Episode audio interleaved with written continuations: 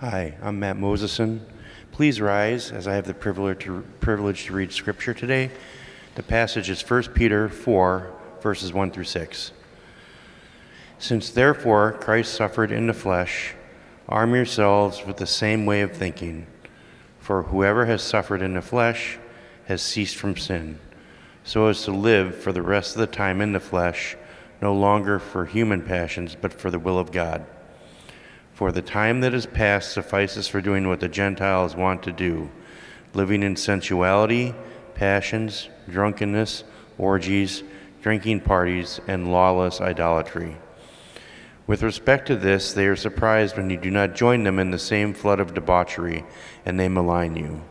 But they will give account to him who is ready to judge the living and the dead. For this is why the gospel was preached, even to those who are dead that though judged in the flesh the way people are, they might live in the spirit the way God does. This is the word of the Lord. Thank you. you may be seated. Thanks, Matt. Well, good morning. Good to see you. Welcome to Disciples Church. My name is Jonathan Mosier. I'm one of the pastors here, and it is my privilege and honor to get to open up the Word of God with you this morning. So if you're not already there, would you please turn in your Bibles to 1 Peter chapter 4. 1 Peter chapter 4. As we were talking through the order of service uh, before we began today, I was talking to those that are leading worship, and one of the things that I had shared is something that I heard several years ago that's just made a, a, huge impact on the way that I view our time together, particularly in worship and song. And that is when we gather together as the church and we sing these songs, some of which are familiar to us, some of which may be new to us, but when we sing these songs together week by week and we repeat these words, in essence, what we're really doing is we're preaching to our own hearts.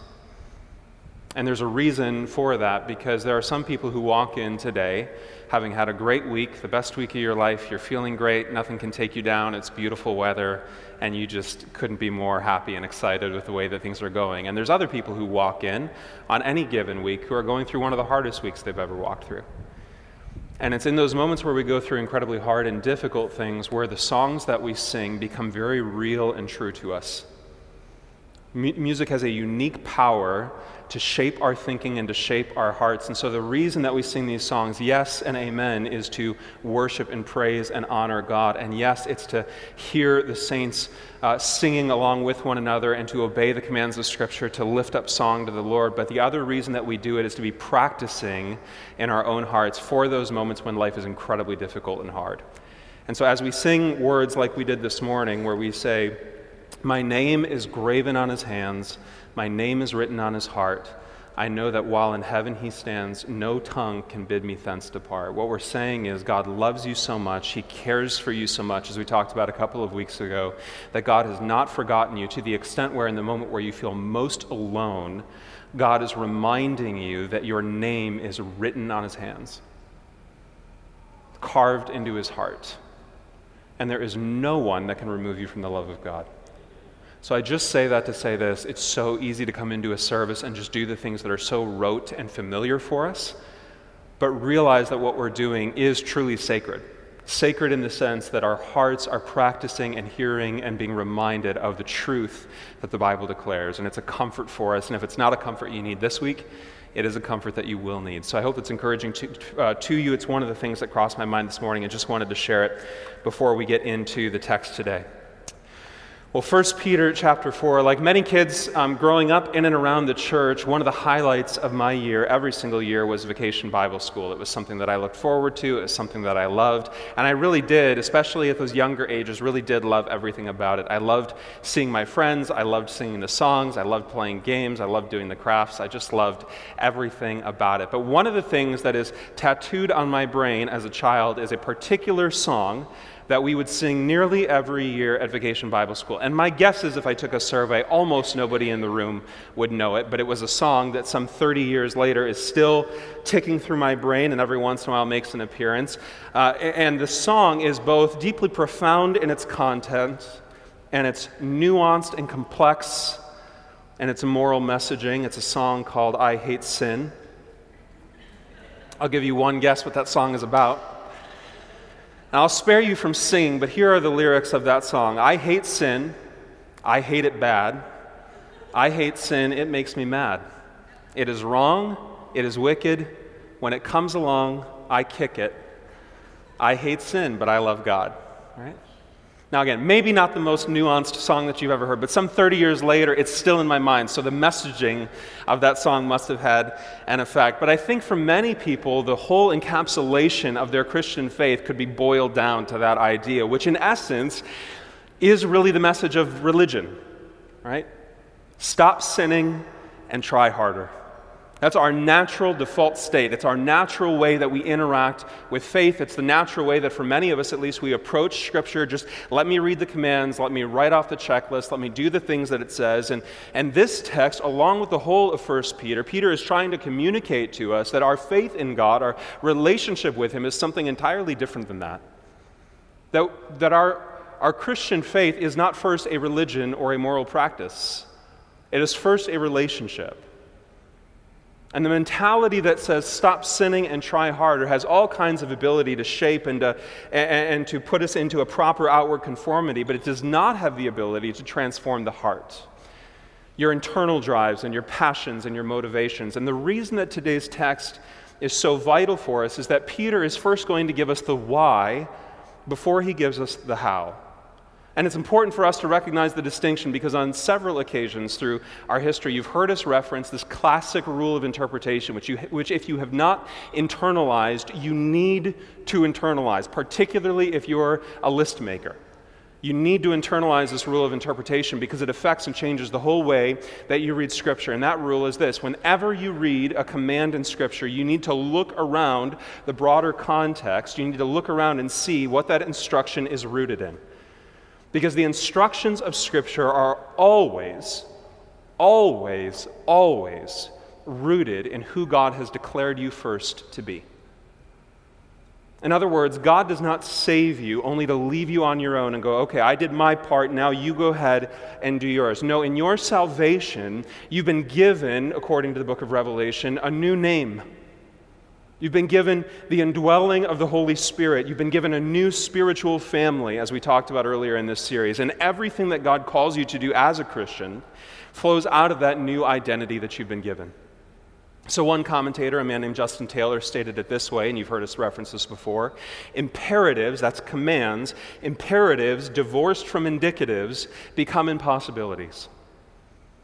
Imperatives divorced from indicatives become impossibilities. The commands of Scripture, divorced from what God has already declared to be true about you, becomes an impossible task. And remember that this whole book is written to remind believers of who they are in Jesus Christ, the hope that they've been given in this life, and the empowerment that they've been given to endure in the midst of hardship. And if you begin to look at the commands of this text without that broader context in mind, you are robbing yourself of that indicative reminder that Christ has made us new, and therefore you will be unable to obey the imperatives that God's going to give to us in this text. So Peter begins in verse 1 by saying this Since therefore, again, classic rule of interpretation, whenever you see the word therefore, you need to ask what it's there for. Since therefore Christ suffered in the flesh, arm yourselves with the same way of thinking, for whoever has suffered in the flesh has ceased from sin. Now, notice the logic that Peter begins with here. He says, Since Christ suffered in his own flesh, you now, Christian, have been enabled to arm yourselves with that Christ like mentality. Do you understand the connection he's making? Since Jesus did this, you now are able to have the same mentality as Christ. See, if, if, if this world is all that there is. If there is no God, or if God is some sort of absentee landlord, then there would be no reason to be willing to endure any hardship. Because there would inherently be nothing noble about it. It would be foolish to endure hardship rather than just seeking pleasure if this life is all that it's about. If this life is all there is, then there's nothing beyond this life to live for, and therefore we ought all eat, drink, and be merry, for tomorrow we die the one who dies with the most toys wins, right? That mentality. Live life to the fullest. Live for now. Enjoy the pleasures that this world has to offer because you only live once. And the foolishness of any kind of mindset that tries to deny the existence of a God is that those very same people then insist on some sort of humanistic morality. But if there is no God, what is the instruction then, or what is the basis for a human morality? I remember reading a book several years ago by a famous atheist by the name of A.C. Grayling. And his whole book was, was premised on the idea that we needed to create, uh, within the context of humanity, a morality that was not dependent on a religious system. But what's interesting is, as you read through what were very thoughtful and intellectual arguments for his point, as you worked your way through the book, what you ultimately determined is that he's saying somebody, somewhere, needs to determine a set of humanistic moral behaviors by which we all abide. And the problem, of course, then is who gets to actually set that? By necessity, it ends up being the people who have the most power or the most money or the most influence, people who have, who have the most ability to enforce their own worldview on everybody else. And so when the outside world looks at Christianity and looks at it as inherently antiquated, looks at it as foolish, looks at it as arrogant for declaring that there is, in fact, a moral truth, what they are denying in that very same moment is that at least we have a standard by which we operate that we claim is not our own. And a standard, by the way, that does not change over time. But if it's true that God actually has a will and a purpose for your life, if it's true that you were created and designed with intentionality and with purpose, then there, then there inherently are eternal consequences to consider. And if that's true, then it would actually be foolish not to live with the idea of eternity in mind. And Peter is going to go back to this idea of Jesus as the empowering example. And both of those words, by the way, are vital to understanding this because if you just view Jesus as an example, he just becomes one more person to imitate. He becomes Mother Teresa, he becomes Gandhi, he becomes, pick your favorite philanthropist, someone whose life is worth modeling, but you actually have no power to do it. And if he's just empowering, meaning he gives you some sort of moral fortitude, but no model for how to live, that's helpful, but ultimately it doesn't define how our lives ought to look. But in Jesus, we have this empowering example. We have the both end of what it is that we need from him. And the argument that Peter makes here is that when Jesus suffered and died, he inherently, through his actions, proved that there was something infinitely greater and more deserving of our lives than the mere pleasures of this world. His very life demonstrated that and therefore empowered you to live the same way.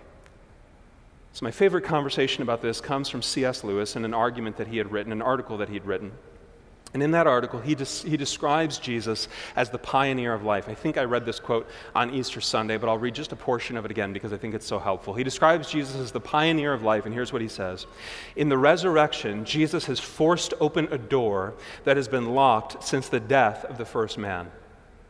He has met, fought, and beaten the king of death. Everything is different because he has done so.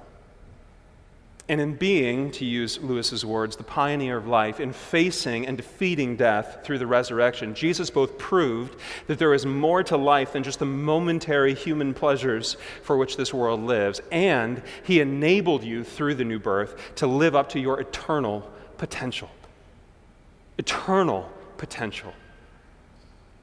And Peter is here saying, because Jesus did this, now you have been enabled to do it too. And then he gives us this strange phrase for whoever has suffered in the flesh has ceased from sin. Now, some people in kind of unique or, or different narrow influences of theology have taken that verse to mean that if you're a believer, you will not sin. All you have to do is read the book of 1 John or Romans chapter 7 or any one of a dozen different passages in the New Testament to determine that that's actually not the case. So if Peter is not suggesting that we're able to live sinless lives as Christians, what ultimately then is he actually suggesting? He's saying that in the moment when you're actually willing to begin suffering for your faith, you are being driven and therefore giving evidence to the fact that you now have an eternal perspective. That Jesus has taken hold of your life in a unique and profound way. That you are no longer pursuing the momentary pleasures found in the soul numbing effects of sin but you're actually beginning to exercise faith. That what you believe and the doctrine that you hold is now beginning to work its way out into your life. So, not just the holding of right ideas or clinging to sound doctrine, but your actual faith is being tested. You are now showing, through your willingness to suffer, that sin is no longer the operating principle of your life. And then he says in verse 1 So arm yourselves with that same understanding, with this understanding of Christ. He's saying, Take it up for yourself. Don't just view it as a gift that's, that's been given to you but sits in a closet long forgotten. Take it up and use that gift for yourself. Take on this understanding. If you claim to follow Christ, pick it up and use it. Verse 3 For the time that is past suffices for doing what the Gentiles, that is, non believers, want to do living in sensuality, passions, drunkenness, orgies, drinking parties, and lawless idolatry. Now, what's most interesting to me to this text is actually something that is implicit here, which is that Peter actually presumes that these Christians have come out of this self indulgent lifestyle. He presumes that they were once part of it. In other words, Peter doesn't pretend that Christian people don't have regretful pasts and very, very real temptations toward sin. And just to put a fine point on it, he actually lists very specific, very explicit examples. He says, living in sensuality. He's talking here about unrestrained hedonism. That there is nothing holding you back from every desire of your heart. That whatever it is you feel you want to do is what you do. That you are engaging, pursuing, chasing every passing fancy of this world. Evil desires, or maybe translated in your Bibles as sinful passions. Most commentators think that this is a reference to some sort of violent or angry behavior. These are passions of the flesh, right? All of these listed are passions of the flesh. And then he puts together in these, in kind of a, a triumvirate, he says drunkenness, orgies, and drinking parties. And this is exactly what it sounds like. He's saying that there are people, all sorts of people in this world, who give themselves over to banquets and feasts and parties and sensuality. They're given over to immorality, pursuits of sexual pleasure, pursuits of physical pleasure, pursuits of drunkenness. And then he finally ends it with one that is just a little bit different than the others. He says, lawless idolatry. And that word lawless idolatry in this context doesn't just mean, doesn't just mean worshiping a foreign god or worshiping something, somebody other than God himself, but it, it actually describes evil acts of idol worship that violated civil law or societal norms. And what I love about Peter's description here is that it's so consistent with everything you find about the Christian faith in the New Testament, which is that the Christian faith is not shocked by the extent of our sins that God is not trying to whitewash the human experience or deny the reality of the temptation of sin or deny the seriousness of our own behavior or our past behavior. Nor is he saying that Christianity is exclusive to those who somehow manage to live an upright, respectable life. No, his instruction to all believers within the sound of his voice is I understand that this is what defined you in your days before knowing Christ, but don't let that define you anymore which means that you had Christians who were actively participating in this. And Peter's saying, because you're a Christian and you're living this way, your behavior is not lining up with who you are. You're trying to live the Christian life devoid of who God has actually declared you to be, and it's led you into all kinds of passions. And all throughout the Bible, what you find is that God redeems in miraculous and amazing ways the failure of humanity, including, by the way, the failures of the most notable heroes of the faith. Adam, our forefather, failed as humanity's representative. Noah failed miserably as a father. Abraham failed miserably as a husband. Moses failed as a leader. Jonah failed as a pastor. David failed as a king. So, the purpose of the recording of these people's lives is not primarily how we typically view them, which is to view them as an example for how we ought to live. No, their lives are recorded to reveal the depths to which God is willing to go to rescue depraved people in need of a Savior. Their lives are not primarily intended to reveal a moral pattern worthy of imitation, but their absolute dependence on the grace of God.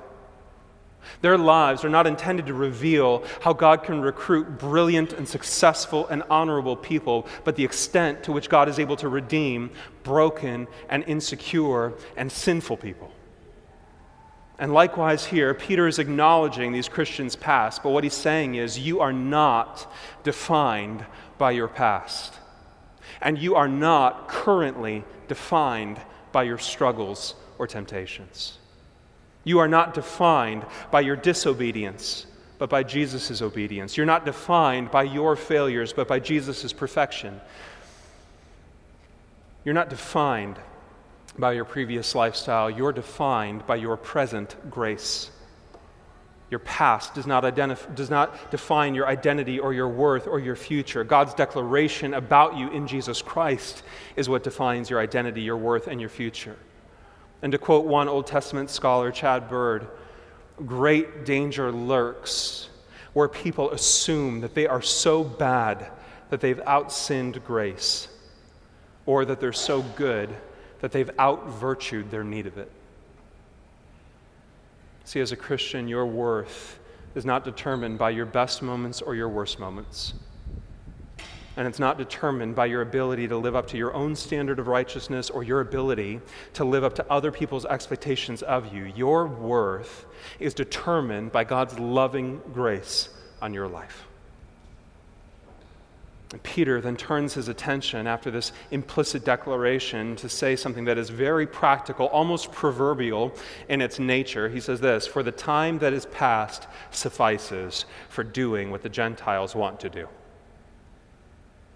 Peter says, You've been made a new people. You've been given a new name. You're part of a new family, and it's time to start doing new things. You've already spent enough time living that old way. It's the idea that all of us face where we live with such intense regret for particular moments or actions or even whole seasons of our life that we sometimes find ourselves living each day in constant regret for the past and therefore unable to live in the present, in the middle of what God's doing, with a recognition of His grace, with a recognition of His hand of blessing on our life, with a recognition of who He's declared us to be, because we just live each moment thinking, man, if I could go back and do that again, if I could make that relationship different, if I could do that action different, if I could interact with my kids differently, if I could have that conversation with a parent who's gone, if I could do any of these things, my life now would be so much better. And while that is a very human thing to experience, what you find in passages like this and others is God declaring things like, My mercies are new to you every day. I'm not holding your past against you. I'm refusing to remember the things that you've done that are sinful. That's not who you are in my sight. And the reason we are able, in human terms, to forgive ourselves for our past, when most people say, I understand that God forgives me, but I can't forgive myself, the thing that enables you to move beyond your past is a recognition that the person whose opinion matters most in the world refuses to view you through that lens. So, how much time and energy and heartache and tears do we waste in regret? Rather than, an, than a present dependence on his goodness and grace. He moves then to verse 4. With respect to this, they, that are those who are mistreating you by virtue of your Christian faith, they are surprised when you do not join them in the same flood of debauchery, and therefore they malign you. Peter's saying they knew you before you knew Jesus. And they knew the lifestyle you lived, and they knew the things you lived for, and they knew the parties you went to, and they knew, they knew the things that you did. And now they're thrown off that you don't live that way anymore. See, when your lifestyle changes, and when, when what you live for is different, some people will automatically see that as judgment and condemnation. They'll automatically view that as a declaration on their lifestyle. Well, here's this person that used to hang out with me and spend time with me and party with me, but now they don't. So they must think they're better than me.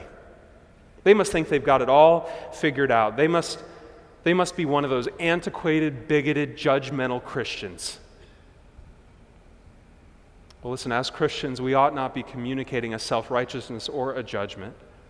as those who've been rescued out of sin, we ought to be humble and gracious in our interaction with a world that does not know Jesus. Why would we expect people to act any differently than what's in line with their own identity? But even so, says Peter, don't be surprised when that world slanders you. And by virtue of their faith, these Christians were no longer participating in these practices. They had a whole different value system and different joys. And listen, in 2,000 years, nothing has changed. Nothing. There is nothing new under the sun. And the very same thing that Christians faced 2,000 years ago is experienced by Christians today all around the world, albeit it plays out in different ways in, in different nations and in different parts of the world. But Christians will always face criticism, will always face hardship, and may, certain, may, uh, may very likely face persecution when we stand against cultural tides and expectations. And what Peter is saying is don't be surprised when people view your life in Christ as standing in such harsh contrast to their own that they view it as nothing more than a judgmental spirit. It doesn't give license to be judgmental, but understand that that's how it's going to be received. And here's his word of, of hope for these believers who are suffering at the hands of a cruel culture. But they will give account to him who is ready to judge the living and the dead. Those are hard words for any culture at any time. Because we don't like the idea of God's wrath and God's judgment. We don't like to talk about it. We don't like to think about it. We don't like to read about it. But what Peter is suggesting is this to these people suffering at the hands of, of the culture at this time, he's saying, to the extent that you suffer, understand that there is a God who judges and sets things right. That there is wrath coming for those who don't know Jesus. And these Christians were not intended to receive this as, don't worry, they'll get theirs too. They were intended to receive this with a heart of compassion that those who were abusing them for their own faith needed more desperately for their persecution of the believers. They needed even more desperately Jesus Christ. They needed him all the more because of their rejection of Jesus Christ. And how ought that affect our view of a world around us that is at odds with God? How often is our temptation to view the sins and the excesses and the flaunting of sinful lifestyles around us and just to think, how disgusting, how terrible? Do we have a heart of compassion in the realization that those who do not know Jesus Christ will face him one day for their actions? Will stand guilty before an almighty and a holy God, the same very position that you and I deserve and would have received had it not been for the grace of Christ. And does that heart of humility and compassion translate as we interact with people in this world? And he says, understand that this, that this God, the God of the Bible, is going to stand in judgment of the living and the dead. And because of what verse 6 is about to say, which we'll get in a moment, we understand that this is not a reference to those who have already died and those who are currently alive, but rather this is a reference, or at least it appears to be a reference, to those who are alive spiritually and those who are dead spiritually. In other words, there is a standard of truth that is not prescribed by a particular culture or a subset of people or intellectual elites or ethicists the Bible is stating unequivocally that truth is not relative, that there is an objective standard of what truth is and what is right and wrong, that there is one universal truth established by God to which all people are going to be held accountable. And all you have to do is read Romans chapter 1 if you want to read more about that. But then he continues and he says this in verse 6. And here's the word of admonition, even with our hearts towards those who are who don't know Christ in this world. He says, For this is why the gospel was preached, even to those who are dead.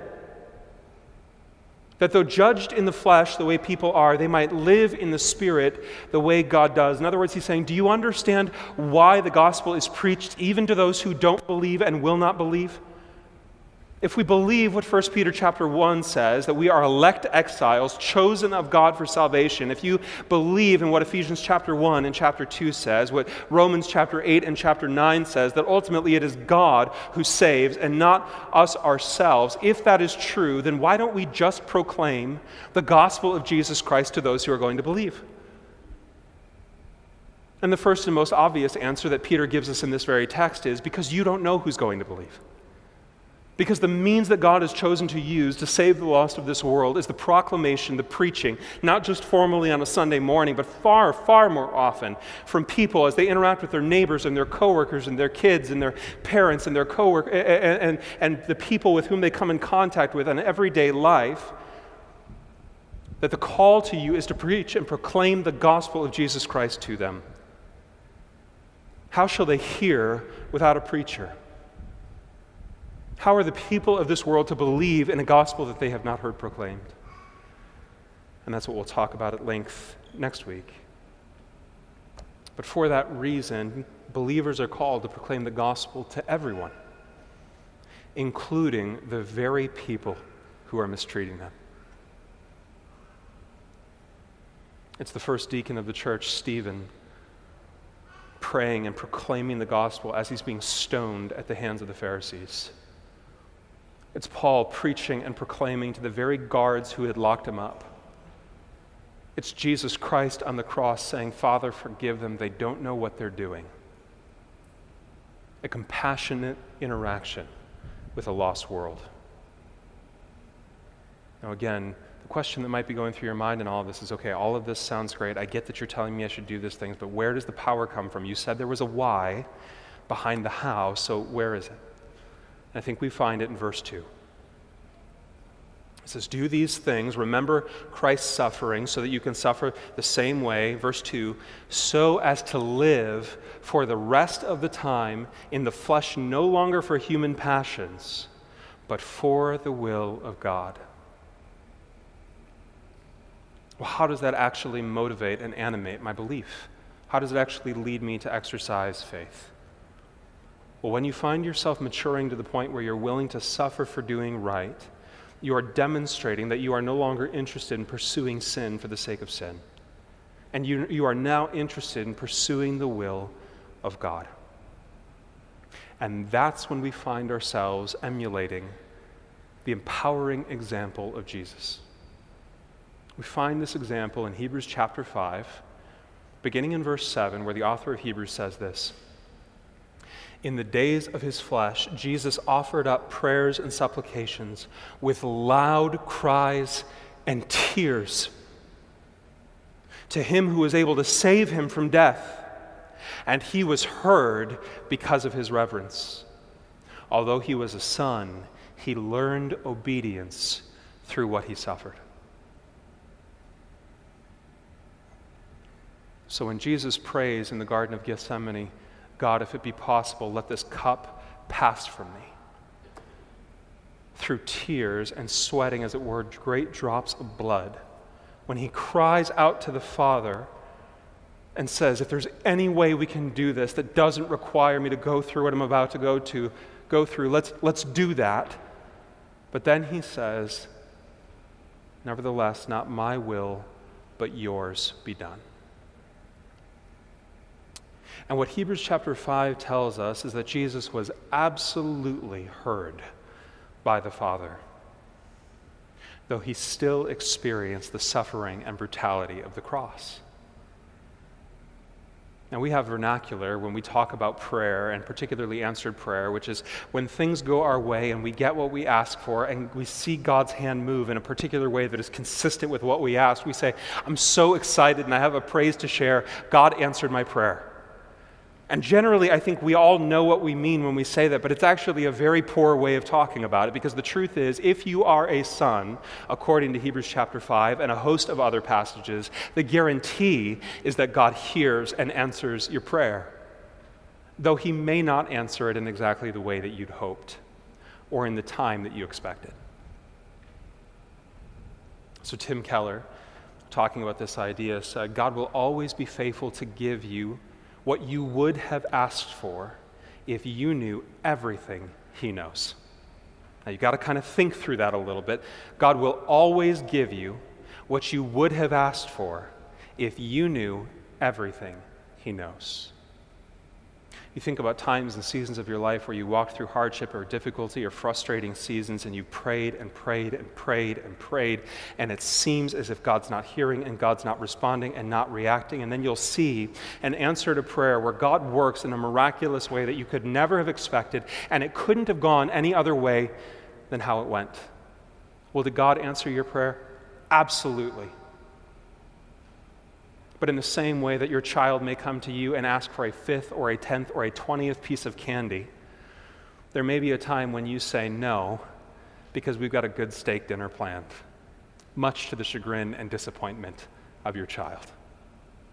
You are giving them something that is infinitely better for them if only they understood what you understand. And in a very similar way, God interacts with his children. See, even though he always answers, he may not answer in the way that we assume is best. And throughout Jesus' life, in order to be consistent with his identity, in order to live out the calling that the Father had put on his life, Jesus had to obey, and his obedience led him to being misunderstood, to be criticized, to be ridiculed, and ultimately to be killed. But, the writer of Hebrews says, despite his earthly suffering, his prayer was answered and he was no less a son. His prayer was answered in that ultimately, through what Jesus Christ faced, he brought about the resurrection. Something infinitely greater than what we could have ever hoped for. And had we been in the garden that day, as those men came to arrest Jesus, we likely would have been right there with Peter swinging a sword you're not going to do this to my Lord. You're not going to do it to my Savior with all the best intentions in the world, not realizing that through the hardship that Jesus was going to face, something infinitely greater was going to be given. Do we actually trust that our suffering in this life is for a purpose? And I'm not convinced that we always do. Certainly, speaking for myself, I don't think that's always the case. Because the first question that comes to mind for us is why? When, when the question that God is ultimately going to answer is you need to, you need to wait and see what I have in store for you through this. See, the promise of this text and the promise of Hebrews chapter 5 is that our suffering, your suffering, is not wasted. Your hurts are not lost on God that through it you are being taught obedience as a son and daughter. In other words, there is an element of our suffering that actually goes to prove to us, to convince us that we are sons, that we are daughters, that we belong to Him, that God is doing something good in the midst of what's hard. And ultimately, that God, as we've talked about for the last several weeks, uses our difficulties for His own perfect plan and for our ultimate joy. And our motivation, then, brothers and sisters, is that even in suffering, we have absolute confidence in the goodness of God's will. My encouragement to you today, especially if you're in a position where you go, I just don't believe that. I know it's true.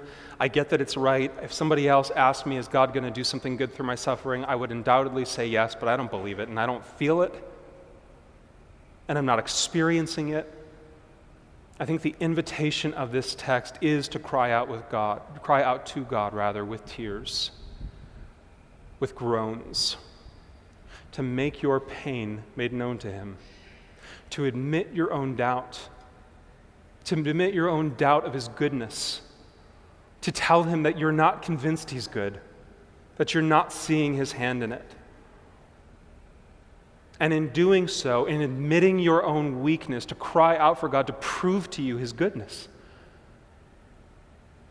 The problem, of course, is that we don't always get to define how he proves his goodness. But God, nonetheless, has an amazing ability to answer that prayer, and you see him doing it all through Scripture. You see it. In the life of Adam. You see it in the life of Noah and Moses. You see it in the life of Jonah and David. You see it in those very same men who failed in their own weakness. You see how God wove together the broken mess of their life and brought about amazing and incredible things out of nothing other than his own kind grace. God is big enough to handle your doubts and He's big enough to handle your worries, and He's big enough to handle your questions. So trust Him to be good in the middle of your own weakness. Let's pray.